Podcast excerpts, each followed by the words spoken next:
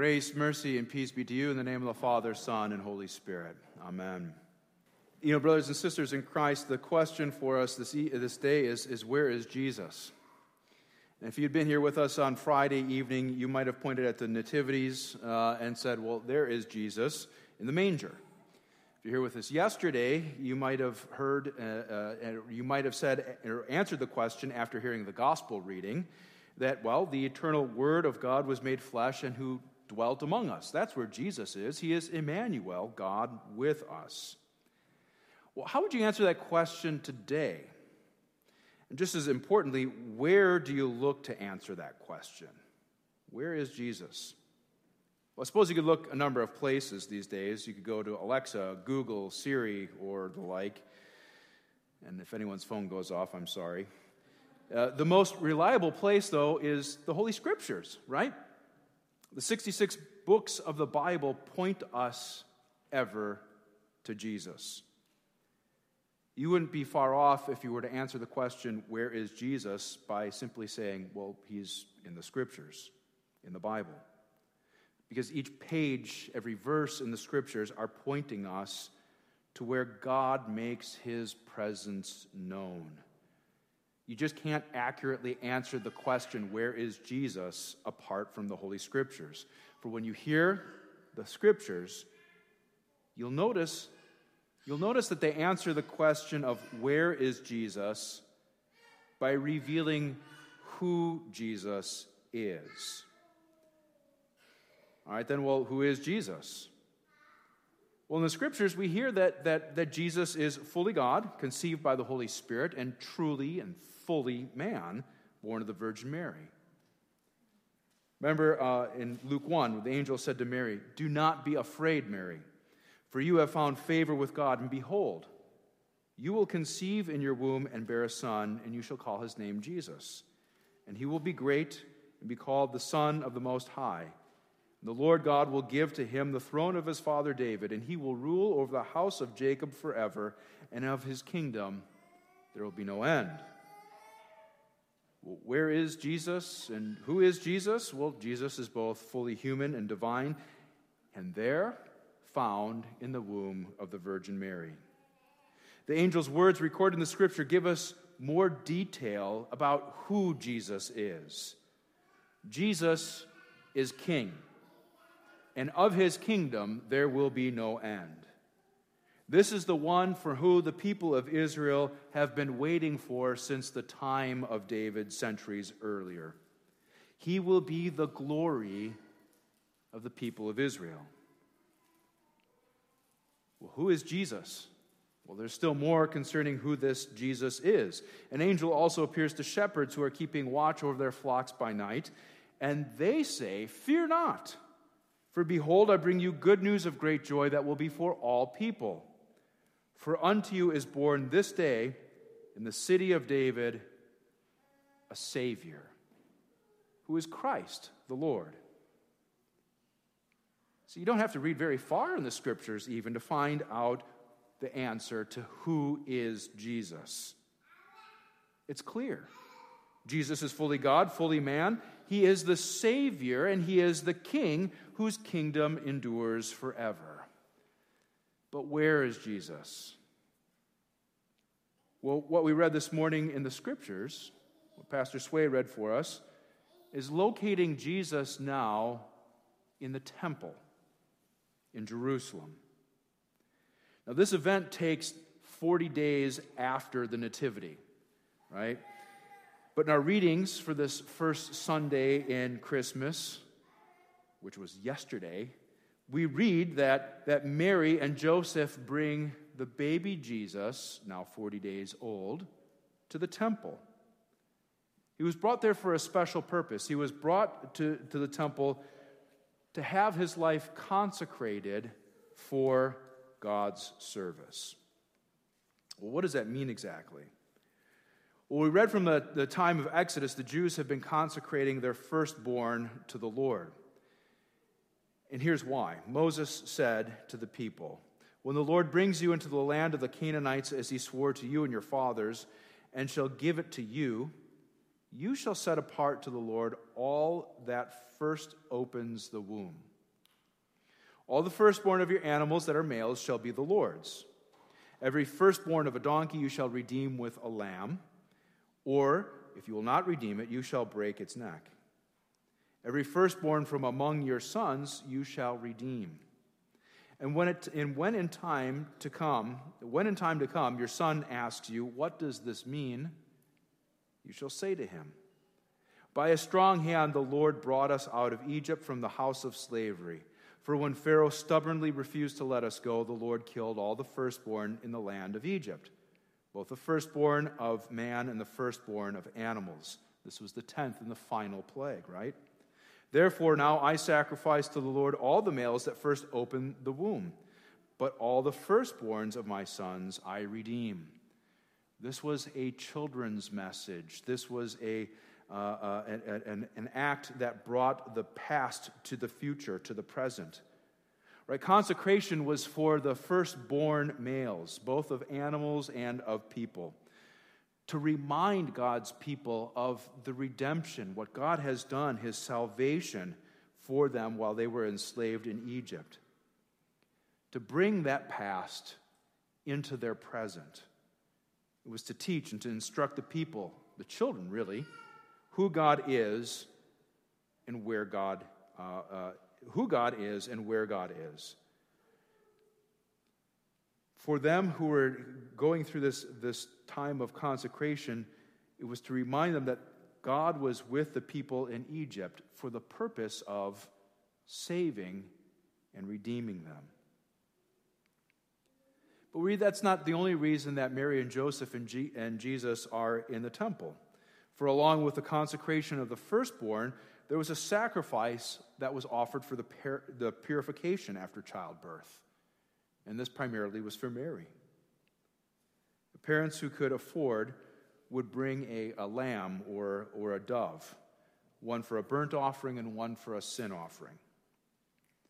Well, Mary and Joseph, being poor, could only afford to bring two doves for the sacrifice. And in the act of bringing their sacrifice, they were confessing that they themselves had sin from which they needed cleansing. Mary and Joseph, remember, were righteous, but they weren't sinless.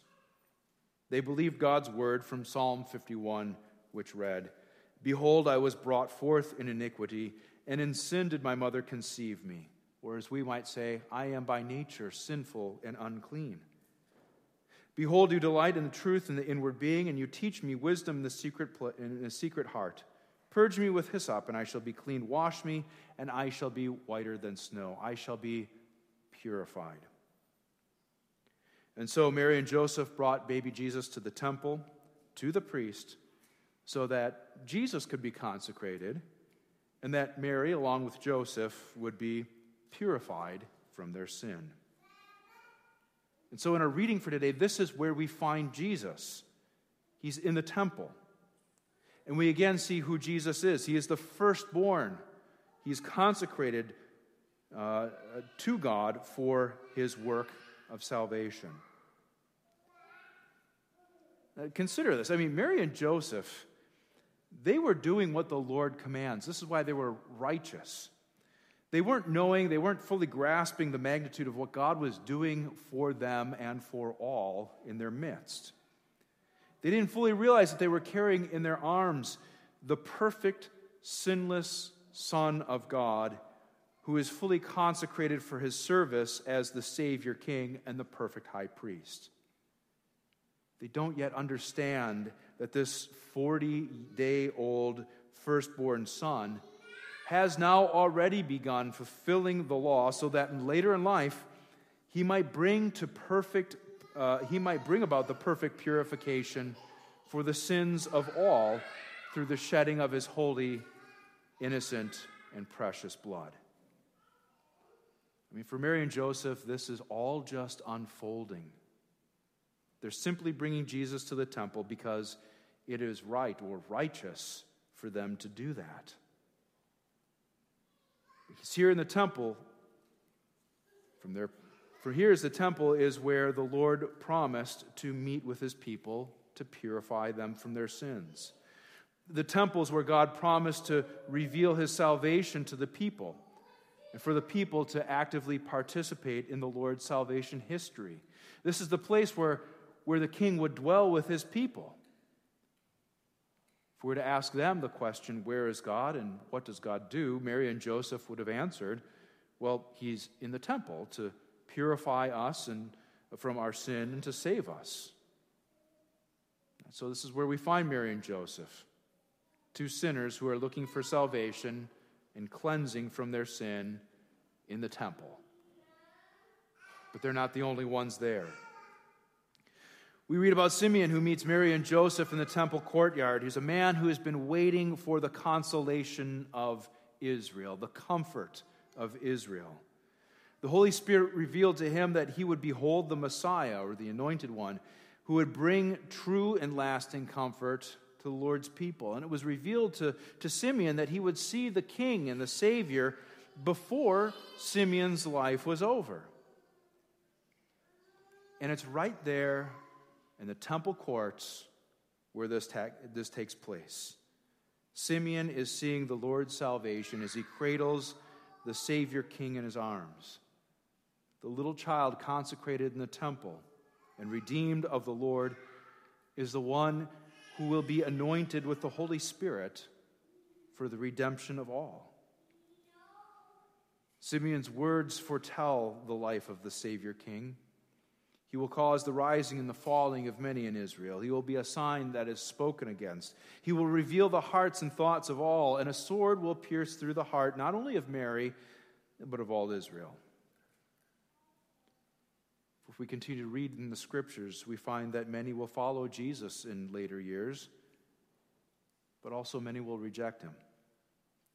Many will speak well of him and believe that believe what he says and what he does, and others will curse and slander him. He will reveal the, thought, the thoughts and the hearts of all. He will suffer and die, and his death will be for all people a light for the Gentiles who live in darkness, glory for the Israelites from whom Jesus is the descendant by blood. He will break the bonds of sin, he will loose the shackles of death, he will burst the bars of, of, of hell, he will lead his people through a greater exodus. The temple of his body will be destroyed, but it will be raised up in three days. All that would be in the future as Simeon held the baby Savior in his arms. And yet, then and there, he knew that he had seen the Lord's Christ, this one who would be the comfort of Israel. Jesus was in the temple. He was fulfilling all righteousness as the Savior King. His salvation would involve his death. His bo- the body of Jesus, that is the temple of God, would be torn down at the cross so that the firstborn would redeem all of creation from their slavery to sin, death, and the devil. He was sacrificed, and his blood was shed for the perfect purification of the sin of the world. His rising again demonstrated that the words spoken of him by the prophets, by the angels, and even by himself, and recorded in the Holy Scriptures, are true and right. This is who Jesus is. But where do you find him today? You find him where he's promised to be.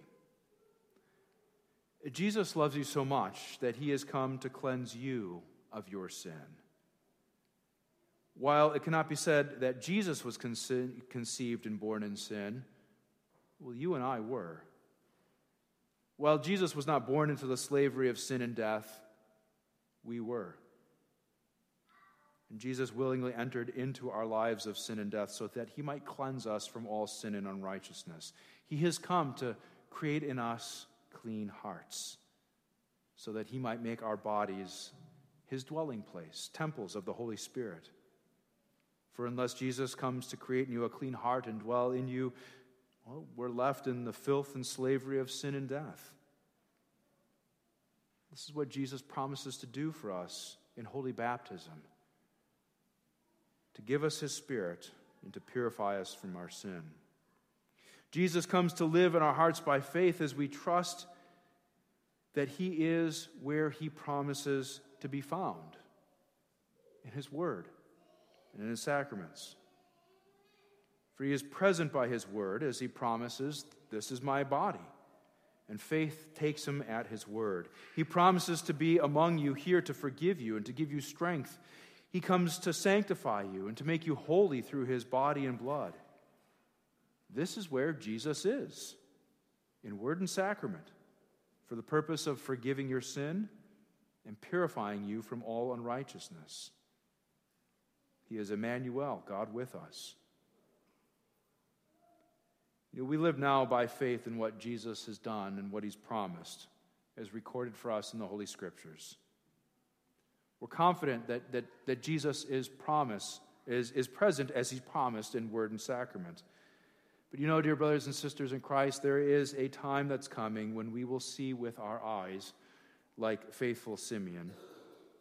For on that last day, we will see Jesus in the flesh we will be in his presence in the fullest way. We will see the fullness of the comfort proclaimed by Isaiah, the consolation that Simeon saw through the eyes of faith as he held uh, in his arms the infant Messiah. For when Jesus comes in glory, we will see the one who is crucified, but who is now alive. Because we have seen him here and now through the eyes of faith. In those days yet to come, there will be no question as to where Jesus is or who he is, for his people will see him as he is God in the flesh, among us, who has come to save us. All because Jesus was first found in the temple, so that he might fulfill all righteousness. Jesus is always where he promises to be here in his word, here at the altar, there in the font. Who is Jesus? He is the Savior King, the perfect high priest. Where is Jesus? Jesus is Emmanuel, God with us for our salvation, now and forever. Amen. May the peace of God, which passes all understanding, guard our hearts and minds in Christ Jesus, Emmanuel.